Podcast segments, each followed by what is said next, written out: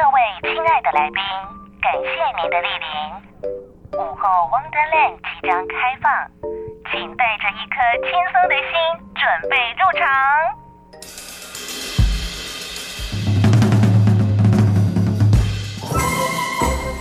Ladies and gentlemen，欢迎来到午后 Wonderland。周一到周五下午一点到三点，娱乐和生活交织而成的空中游乐园，让你一路畅玩无极限。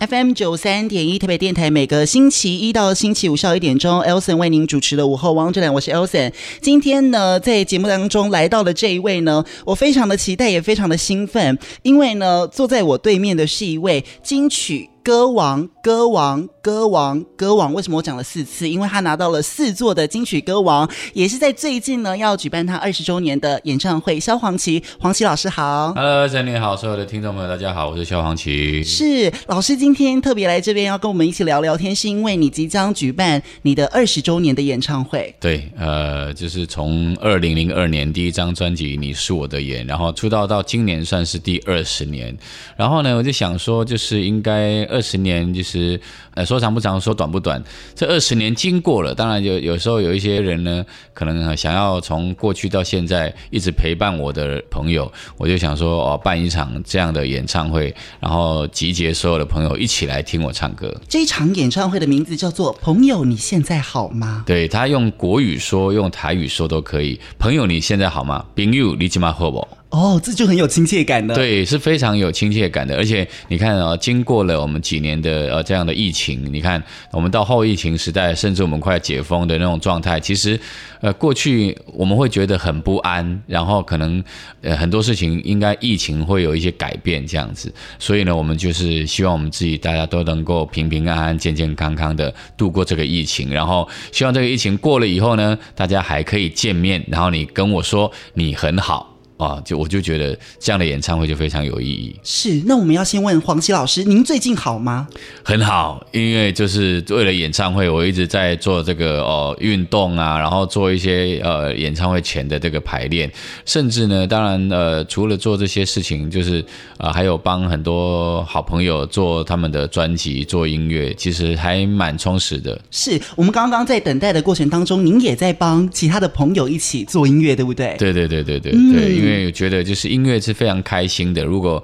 呃不管是自己的呃专辑，然后呃别人的音乐，如果有需要我我一起来共襄盛举，我都会很乐意。是，其实音乐对于黄西老师来说是非常重要的。其实你从很早的时候就开始玩音乐，甚至最早还有组乐团。你是从什么时候开始发现自己的音乐天分、音乐才华的呢？其实应该说，我是从小就喜欢音乐，因为呃，我爸爸妈妈他们都是做水泥工的工人，然后呢，他们在这个呃闲暇之余呢，都很喜欢唱歌。然后那时候我们家呢，就是有了一台卡拉 OK 伴唱机。然后就是那时候我还就是自己打电话去电台买了一台伴唱机回来，然后我们大家就是我我跟爸爸妈妈我们家人在这个呃他们回家下班的时候，我们就会在这台伴唱机开始练唱这样子，然后那个伴唱机还会打分数，是。哎唱的不错的那分数就比较高一点，然后从那时候开始。呃，我的分数都比爸爸妈妈还要高一些，所以呢，哎，感觉上好像就又发现说自己好像很喜欢音乐，然后好像唱歌还还可以这样子。嗯，爸妈有影响你吗？他们也是爱唱歌的个性吗？对，因为他们就是他们天生就很乐观，然后就对音乐也都蛮喜欢的，就。因为以前没有那么多事情可以做嘛，就是可能要啊休闲娱乐就是唱唱歌啊，然后泡泡茶，聊聊天啊，所以唱歌对他们来讲是一件非常开心的事情。所以其实我们刚刚讲到音乐，等于是串联了老师你生活大部分的时间，甚至全部的时间。其实我们大家都知道，虽然您看不见，但是你把呃所有的希望，你把所有的爱都注入在你的音乐当中。那你从什么时候开始？你知道唱卡拉 OK 跟可以自己做。做音乐，哎，这个是有差距的。呃，那个那个是那差很大时间，因为那时候是小小的时候，差不多还没有还没有上小学的时候，呃，就是跟爸妈就是从小学，然后开始在唱卡拉 OK，一直到真正进入学校，然后到国中开始，我才开始真正学音乐，然后开始学吉他，然后学各种乐器。然后加入合唱团啊、管乐队之类的，然后对音乐才开始有慢慢的认识。嗯，其实老师刚刚说了，我们组了一个，你们组了一个乐团，对不对？嗯、这乐团里面有很多都是你的好朋友，而且跟您一样，哦、呃，他们都是可能眼睛上面来说是有看不见的，对，对不对？对。那你们组了一个乐团，那个时候一定挑战非常大哦。呃，组乐团当然，因为就是一般玩音乐的人要混出一个名堂都很困难，何况是盲人朋友要一起组团，然后要在没有什么资源情况之下要组一个团，其实是不容易的。所以当时呢，一九九五年，呃，我高中毕业，那我就觉得，因为过去可能大家对盲人的朋友印象是，呃，都是做按摩的工作，是，然后我就想说啊，如果可以有一个。乐团，然后靠着音乐，呃，我们就不一定是一定要做按摩的工作，甚至可以做其他的事情。然后那时候开始就组团，然后就呃请人家来帮我们做一些募款的动作，然后呃去先从自己的自身的乐器开始募起，然后一些设备，然后有有了一些设备以后呢，然后。开始有机会就是参与很多公益的活动，或者是跟着很多公益团体，或者跟法务部，或者跟更生保护会、监所去跟受刑人对话，或者是唱歌给他们听，或者说讲我们的一些过去的一些种种的呃生活的过程，是对，去激励他们。嗯，所以其实当时跟你一起组团的这些团员们，他们本来就会音乐吗？还是受到您鼓舞？没有，没有，其实我们都我们在学校在启明学校的时候，我们几乎每个人都会一项乐器啊，真的啊。那不不会不会乐器的人就会唱歌这样子，所以其实我们每天每天几乎从这个周一到周末都会有一些音乐社团，或者是说。呃，在教室里面，每一节下课就会有同学在那边呃唱歌、弹钢琴、弹吉他之类的，因为学校很小。学校没有到一般的学校这么大，因为我们学校，呃，特殊学校只有差不多一百五六十个人左右，是，所以那个空间，嗯，不是这么大，所以，呃，比如说你楼上在吹乐器，楼下都会听得到，哦，所以其实就很像音乐菜市场一样，就很容易就会听到每个人在做音乐的事情，然后其实那就是一种熏陶，如果你的生活充满音乐的时候，你自然而然就会跟着想要跟他们一起玩，嗯，其实呢，我们讲到黄玠老师的作品。二十年来有非常非常多的作品，最让大家先认识到您的作品是《你是我的眼》这首歌曲，对不对？对，这首歌曲你还可不可以跟大家讲一下当时的故事？我们都没有办法想到，竟然已经有二十年之久的时间呢。其实《你是我的眼》当初其实在还没有发行这张专辑的时候，我是为了一本我自己的自传书，叫做《我看见音符的颜色》，然后那时候的歌名。我还没有定为你是我的眼，我那时候先把它定为我看见。嗯，因为可能过去到现在，过去的一些时间，我算是可以，呃，我我在十五岁之前算是弱势，然后还可以看见这个世界。然后后来，因为十五岁之后，我后来慢慢的眼睛看不见以后，呃，就是受到很多从我的家人、从我的朋友、从各方的，就是一些人给我的一些关怀跟帮助，然后他们代替我的眼去帮我看这个世界，这个啊、每一个角度，然后告诉我什么样是温暖的，什么样什么颜色是漂亮的、温暖的。所以我就在那个当下，因为刚好呃自己就是呃写了一本自传书，所以就想说，如果这个自传书呢能有一首属于自己的一个主题曲，嗯，然后放在书里面，然后我就觉得哎蛮蛮好的，后来我就开始一句一句把如果我可以看得见，就是因为看不见了以后就很向往可以看得见。然后，所以我就会想，如果我可以看得见，生命也许完全不同。是我那时候就是还没有变成一首歌的时候，我写了如果，如果，如果什么样，怎么样，怎么样。它是一个非常自传的呃写歌的方式，嗯，然后后来我就把它这首歌的一个一个歌词，然后做一个总做一个整理这样子，然后就变成一首虽然我看不见，但是你可以告诉我这个世界非常美丽的。呃任何的画面，那我还是可以，因为你告诉我，还是可以很勇敢的再去面对我的人生。所以你是我的眼就这样诞生了。是老师，您刚刚说你十五岁之前其实是还看得到这个世界的。对，呃，我可以跟着，就是差不多我视力差不多零点零五左右，还还不到零点一，但零点零五的那个视力呢，其实已经可以跟一般人打篮球、打棒球，然后做很很多的活动。像我在启明学校，我算是就是非常视力算是非常好的，是我还可以带着一些我的一些同学啊，然后带他们去外面走走啊，然后带他们去吃东西啊。哦，所以所以说那那样那样的视力算是蛮蛮方便的。嗯，可是到了十五岁之后，突然是什么样的原因让您又？把眼睛被闭上了呢？其实我先天就有白内障，然后后来是后天的青光眼的因素，然后导致如此。但其实是因为呃，其实国中开始我又我又喜欢玩电动，然后那时候有很很多那种什么任天堂啊，嗯，然后我几乎就是。几乎每个暑假、每个寒假，我都如果我放假回家的时候呢，哦，我就会开始一直用眼，一直看电视，一直玩电动这样子。然后，所以呢，其实就是没有特别去注意它。所以在呃几年过后，在差不多我高中一年级的时候，我我还是可以跟朋友一起打球。然后在一个打球的下午，我就发现说，哎。奇怪，为什么呃，本来球丢过来都是一个圆圆的，很然后很大个，然后突然他对方丢球过来的时候，那个球变成一个雾点，一个小小的点，而不是一个非常大的形体这样子。嗯、所以那时候开始我就觉得，哎，怎么会这样？就是从那那一刻开始，我就知道说啊。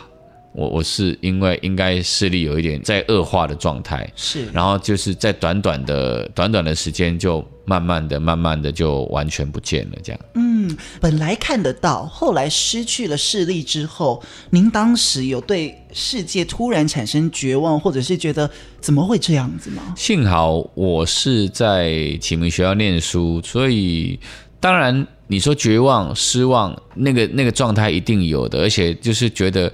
为什么是我？然后为什么在正正青春年华的时候，然后青春年少的时候，要给我这样的一个就是重重的一击？然后你就觉得啊，天哪！你跟我开玩笑。然后那时候其实心情很糟了，所以常常会到学校的楼顶，然后抱着一把吉他去宣泄情绪，因为因为不知道该怎么办，因为不知道该不知道未来该怎么办，然后就是也不敢告诉别人说我要看不见了。因为可能自己很爱面子，然后就想说不想要让我同学知道说啊，以后我就没有办法带你们到处跑了。是，所以你也是花了很久的时间来接受这个事实，对不对？对，真的是要差不多用了两年的时间，然后去。呃，从呃去排除自己的就是障碍，或者说排除自己的呃不愉快的情绪，然后慢慢的去进入真正学习盲人的生活。嗯，然后用了两年的时间，然后我觉得学习盲人的生活以后，慢慢的好像有了一点点信心，然后慢慢的就这样子就习惯，好像就习惯这样的生活。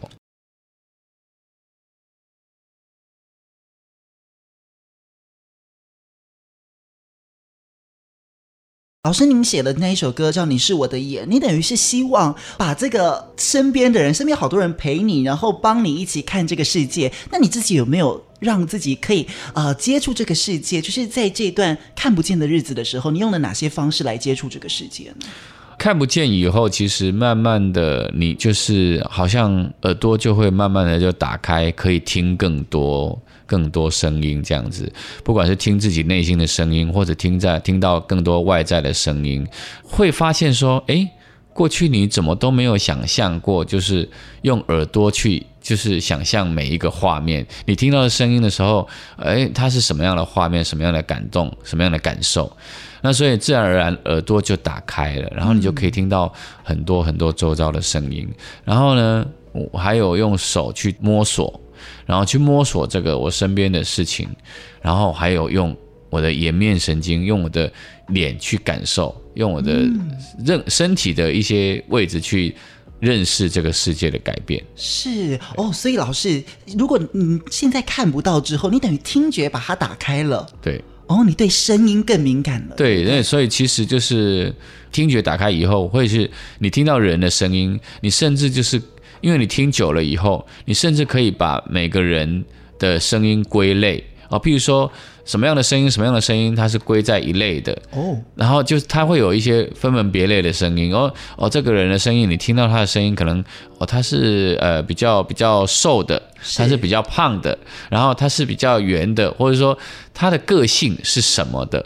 嗯，可能时间久了以后，你自然而然可以就是有一个归类，是把眼睛所看到的这个部分呢，变成耳朵听到的。部分，然后去做一个自己的整理。嗯，那老师，那您可以归纳一下我吗？我们虽然才认识短短十六分钟的时间，你是一个帅哥啦，哦、你是一个帅哥，对对，你不是很有肉这样子，对。哦，真好，那我们对，对，对，好，那就是有待老师之后跟我们，我要跟你揭晓到底我是不是很有肉。所以其实这个，嗯。从看不到，然后呃开始接触音乐之后，现在老师您到很多地方去，大家争相抢着要找你表演，然后你的歌曲也是大家非常喜欢的，那是因为您做出了一个成绩。但我相信跟您一样的朋友，或者是在您初期的时候，其实一定有面对很多很多的挑战，可不可以跟大家分享几个您当时遇到的状况呢？我觉得挑战都是应该都是社会各界给我们盲人的一些标签，嗯。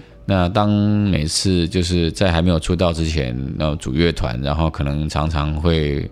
常常会碰钉子，因为有时候我们乐团要去呃饭店表演，要去哪里表演，然后就是他们有时候叫我们自己带乐器啊，因为我们眼睛都看不见，所以呢，我们自己带很多那种大型的乐器，必须要去他们饭店，然后就。他们就说啊，你们最好不要从我们的正门进去，你看是不是可以从我们后门，或者说从货梯那边进去会比较顺？呃，因为怕怕我们去撞到他们的门面或者什么的，然后就有时候会有一些就是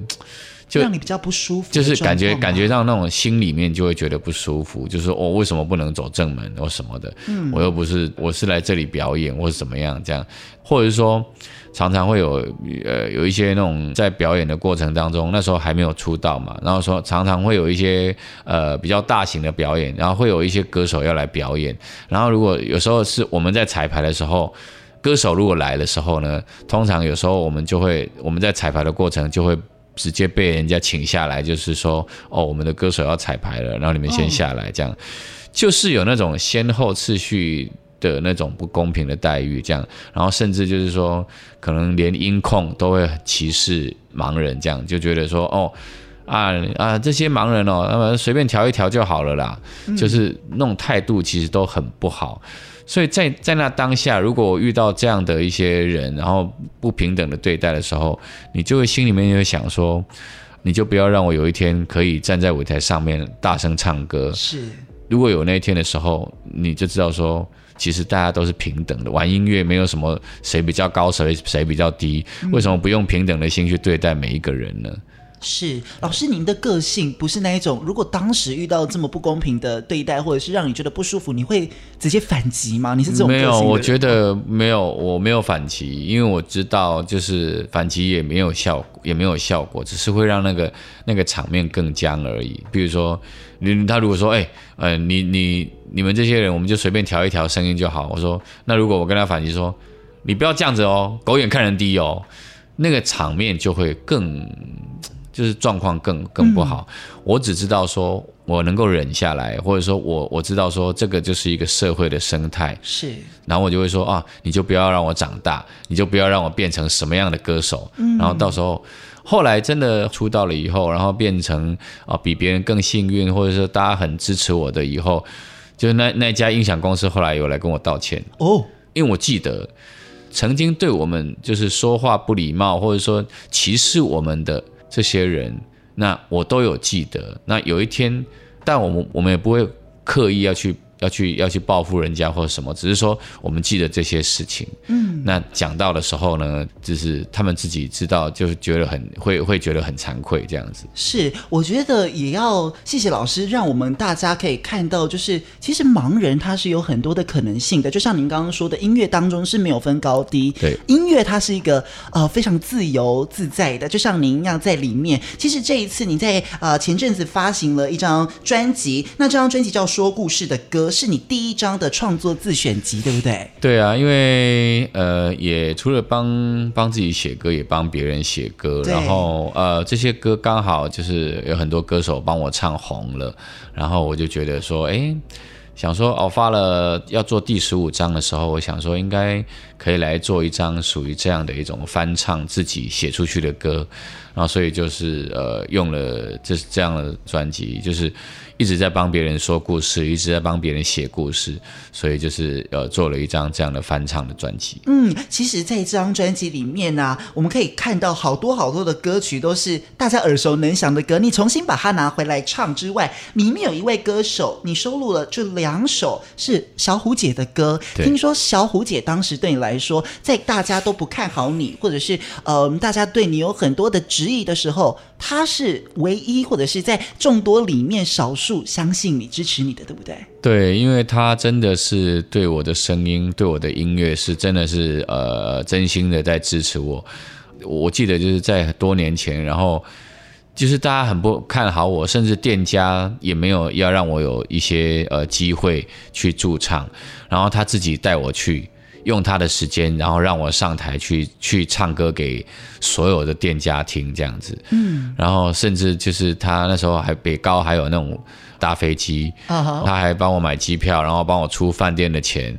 那为了就是要让我就是去他的舞台上面表演给就是其他人听这样，他就不相信说凭我的声音呢不能征服这些人这样子，嗯，然后甚至呢他要带我去就是就要帮我买了一一套，那时候还要买了一套西装送我这样。子，是。就是对我的所有的一切，就是他就是很很认很认真这样子，然后给我很多帮助，那我就觉得说，哇，那时候的小虎姐就是可以给我这样的帮助，我就觉得很很温暖，然后就觉得说，呃，现在还有这样的人，其实很少很少这样子，嗯，然后所以就很开心，然后然后甚至就是说，哦，他也带领我到主流唱片公司，然后跟着呃呃他的经纪人一起，然后我就进入了。华纳唱片，然后那时候就是也有幸帮他写了《没那么简单》这首歌，这样。对，小虎姐私底下就是一个这么酷酷的人嘛，因为你知道，我们刚刚看到她就是一个很帅气的一个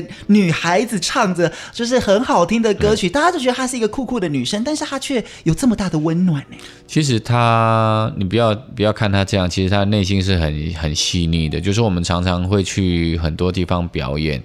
会一起去表演，嗯，那他都是走第一个。那比如说他可能呃，就是会去帮大家先把行李都领出来。一呢是。他可能不想要等太久，所以呢，他就帮大家的行李都先赶快领出来，这样子。第二个说法就是说，他非常的温暖，帮大家把行李都拿出来，这样子。哦，所以他是很温暖、很温暖的人。这些点滴其实你都放在心里面，对不对？对，真的很棒。嗯，一路上有好多人陪着你，就像是我们大家都是你的眼睛陪着你。其实呢，我们刚刚除了讲到您到这个 pop 唱歌，还有乐团，这些都是音乐领域的部分。你在做真的。歌手之前，你竟然还是个柔道国手，这个真蛮出乎我意料之外的耶。呃，学柔道这件事情是从小学四年级，然后进入启明学校就开始练柔道。嗯，然后我我也不晓得，就是觉得练柔道好像对对盲人的平衡感很好，然后练练柔道好像。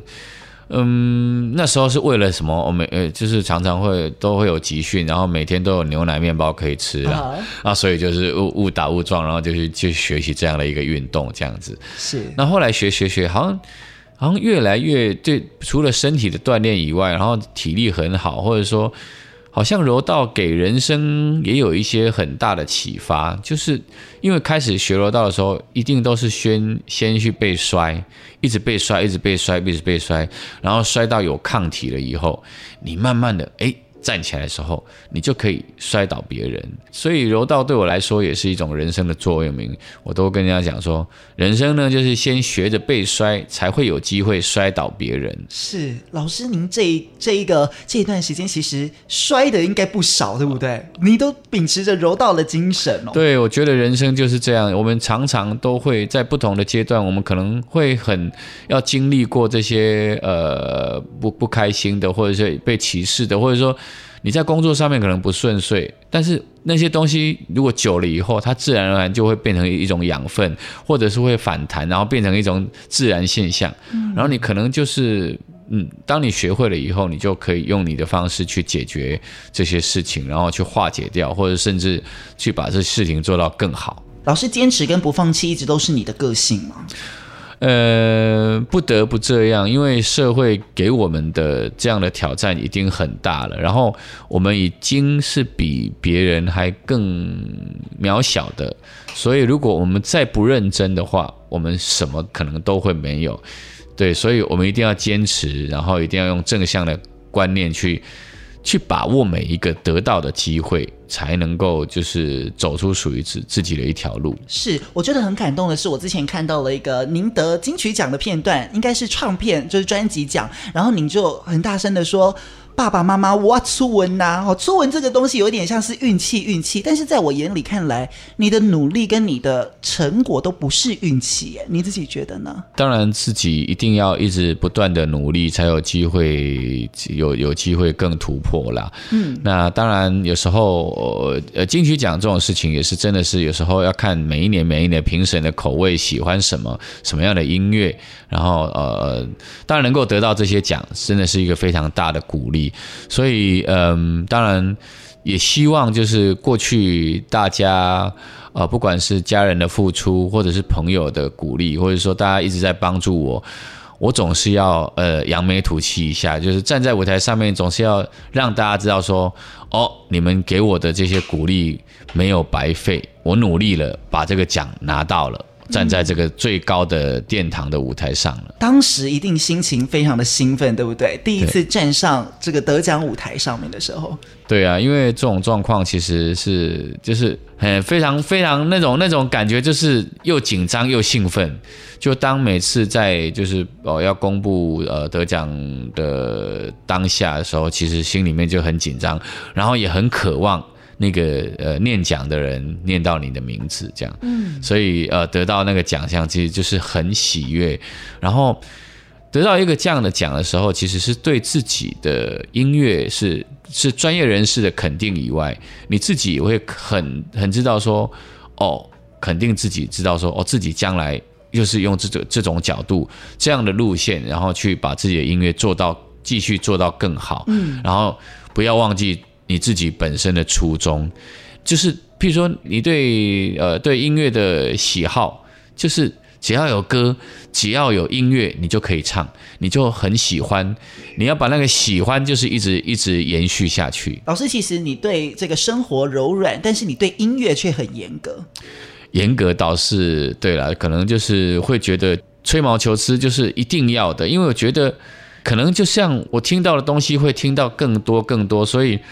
呃，所以在做细微的呃演唱，或者说帮别人做音乐的时候，我都觉得一定要唱到最好，因为音乐是当你发了专辑的时候，出去是要听一辈子，嗯，那你没有办法重来。那所以如果如果没有办法重来的时候，你也不要后悔。所以你你在做音乐的时候，在时间内，或者是说在还没有呃在还没有 mastering 的时候。你就要赶快把你想要的东西可以改的、可以重新再来的，赶快去做最后的确认。到了最最后的确认，按确认键以后，呃，压了 CD 以后，就真的就来不及了。是，所以你在过程当中都会非常的严谨，对不对？对，甚至有时候，甚至到最后一关的时候，我还会跟经纪人说啊，等一下，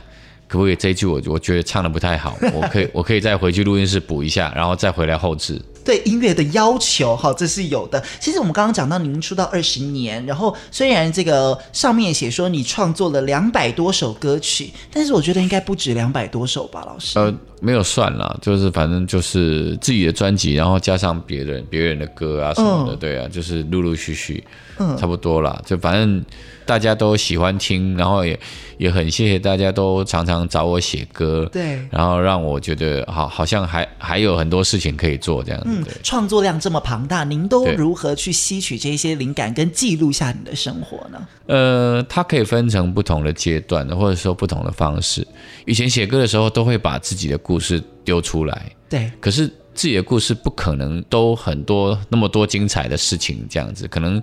呃，不管是情歌也好，那情歌总总是那种大同小异。你说亲情的歌，那可能也也不可能说哦，自己的自己的事情，然后一直把它丢出来，然后让让自己来再去再去诠释。可能从自己开始，然后先再去挖别人的，或者说常常呃啊看电影啊，听电影啊，或者说呃听别人讲什么啊，然后还有另外一种就是。呃，除了听故事以外，你就要听更多的音乐，不同的音乐的曲风，然后可以让你自己在创作的方式会有比较多元一点这样子。然后这个也是一一种方式。然后到后期呢，就是就会比较，嗯，有时候比如说会问说，哦，你想要什么样类型的歌，然后类似什么样的风格，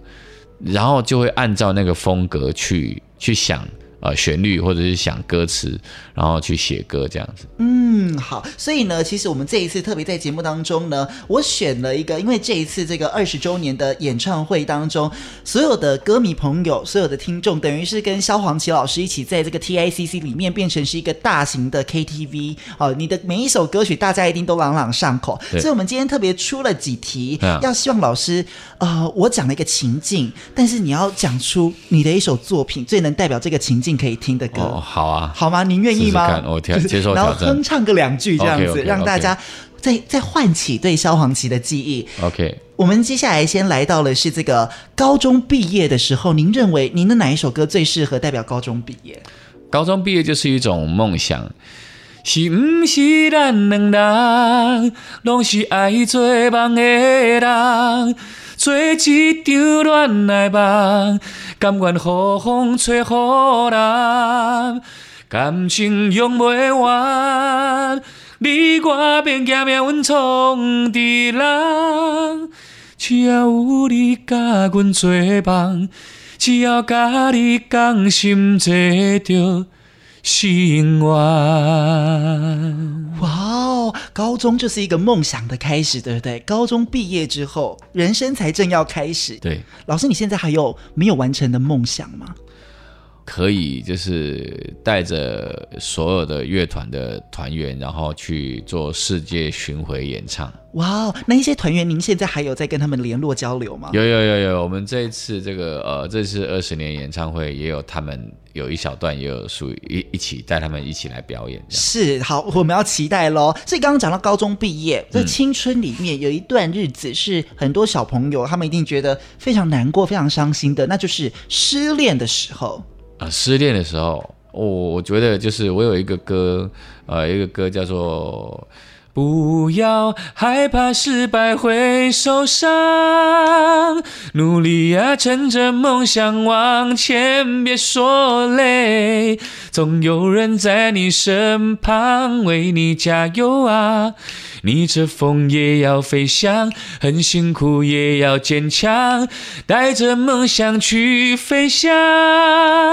努力啊，趁着梦想往前，别怕黑，总有人在你身旁为你祝福啊！逆着风也要盼望，很受伤也要勇敢。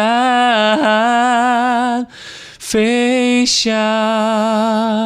哇，这是适合失恋的时候听的。其实我觉得有时候不仅是失恋，或者对对人生有一些失败过了，呃，就遇到很多不顺遂的时候，嗯，听这样的歌还会让自己可以从低谷慢慢爬起来。这样是老师，其实您刚刚说了，有身边有好多人一路上都陪伴着你，不只是听众，或者是你身边的亲朋好友。后来您的歌曲也陪伴了这一些人。你这心里的感受，或者是你有没有听过一些让你觉得很暖的一些 feedback、一些回馈呢？就是这一些人被你陪伴之后，我有很多朋友，然后就是他们有时候一些歌迷会在会在我们那种 Facebook 上面留言了，然后在过去就是说。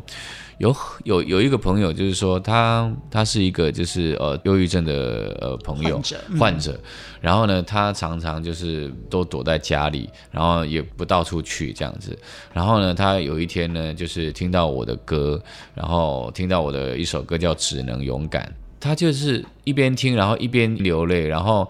他就觉得说，哎，这个人。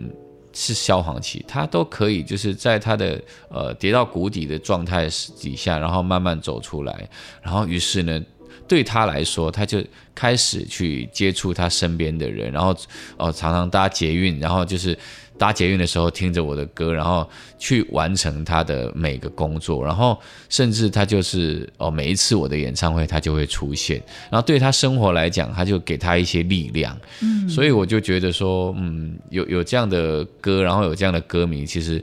对我来讲也算蛮安慰的。我说哦，原来我的音乐还可以激励他们，然后让让他们从忧郁当中可以找到属于他们激励他们的力量。是音乐互相陪伴，他们陪伴了你，你也陪伴了他们。对，是。所以我们刚刚讲到了是失恋的时候啊，很多人陪伴着你，不用害怕。但是现在这个时候来到了出社会之后啊，第一次领到薪水，一定也是很多同学们很开心的时候。第一次领薪水的时候，老师哪一首歌曲最能代表这样开心喜？喜悦的心情呢？第一次领薪水啊、哦，就是要出运啊。对，对啊，走一条人生的路，难免有风有雨，只要能小心踏好每一步，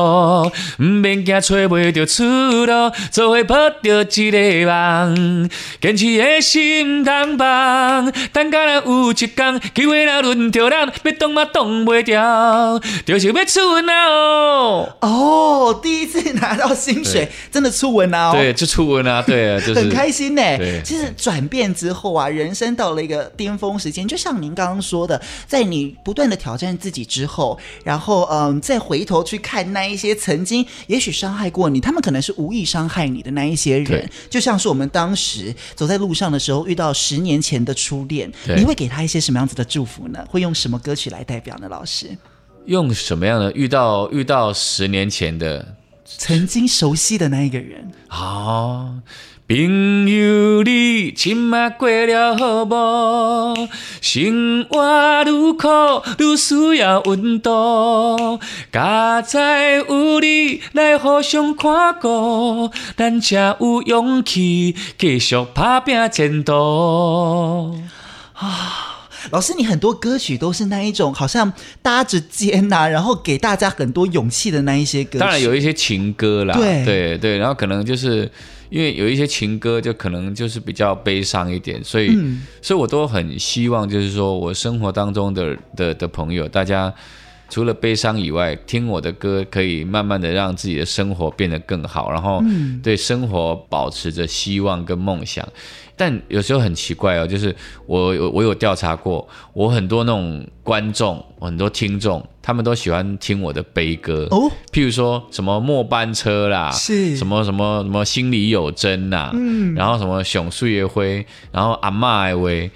就是类似，就是听起来好像比较悲伤的那种情歌，或者说亲情的歌，好像大家都很爱听。是老师，其实我觉得你真的有一个点是很多歌手做不来的，包含你是国台，你看刚刚的歌有国语，也有台语，国台语双声道之外，我觉得你的声音有一种很刚强，就是很坚强，但是却又富有这种柔软跟细腻。这段时间当中。我们就说这二十年当中，你的歌声、你的唱腔有慢慢的在做调整，或随着你的人生的心态做改变吗？哦，有，你知道，就是在第一张专辑，或者说在二十几岁的时候，其实唱歌都会很用力，嗯，然后唱歌就是会很热血，就是觉得好像，哎，这这世界我要一把掌握，是，哦，没有不行这样。然后到了三十岁以后。你就慢慢会去开始会去在每一句每一句歌词去找到呃细微的细微的方式，嗯，然后就是做一些细微的呃修正，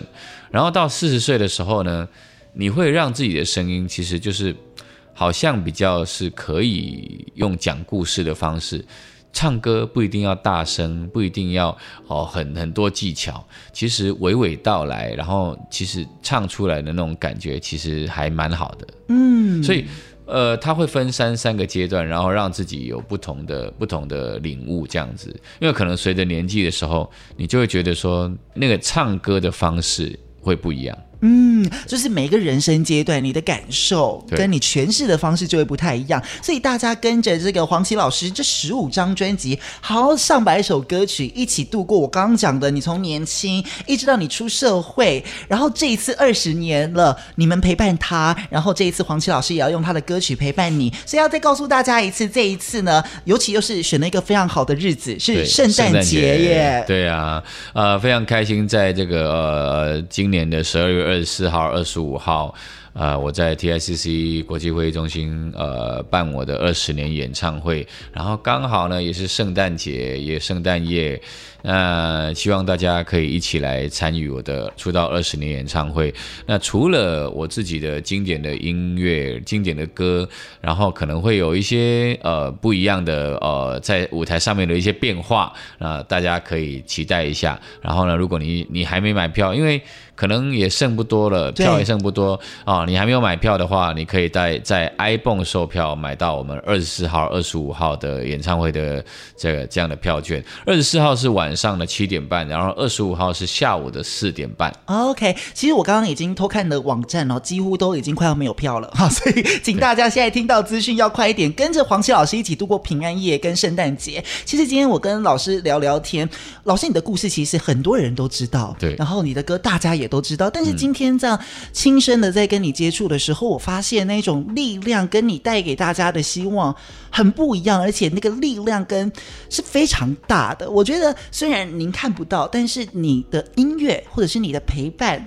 让别人看到了他们的希望，这也是你想做的，对不对？我觉得就是人就是不要放弃自己，或者还是要生活当中还是要保持有很多希望，不管是在任何的情情感上面，呃，在生活上面有这样的一个正面的能量，其实好像会让自己。呃，虽然遇到每个人一定会有低潮期，但低潮期的时候就是要靠自己，靠自己的正面的能量，然后把自己慢慢救出来，这样子，那你才可以去去面对生活。当然，我也不可能是完完全全的都是正面能量的人，有时候遇到不愉快或者是遇到不顺遂的事情，我也是会跟大家一样很生气，然后很悲伤。但是有时候。在这个过程当中呢，你要仔细想想，而且不要那么快的，不要轻易的就把不该说的话说出来。可能你你要生气的时候，你可能就是让自己先冷静过后，然后你再去想想看这件事情是。有没有反反冲的机会，或者说有没有缓和的机会，然后再去面对它？是没错，这一次的演唱会，欢迎大家再来跟老师一起叙叙旧.把这段时间的这个不开心啊，或者是大家真的闷很久了，最后请老师带来第五阶段，也就是我们终于从这个疫情的阴霾之下重生了，唱最后一首歌曲来祝福这些朋友好了。你是我的眼，带我领略四季的变化。你是我的眼。带我穿越拥挤的人潮，你是我的眼；带我阅读浩瀚的书海，因为你是我的眼，让我看见这世界就在我眼前。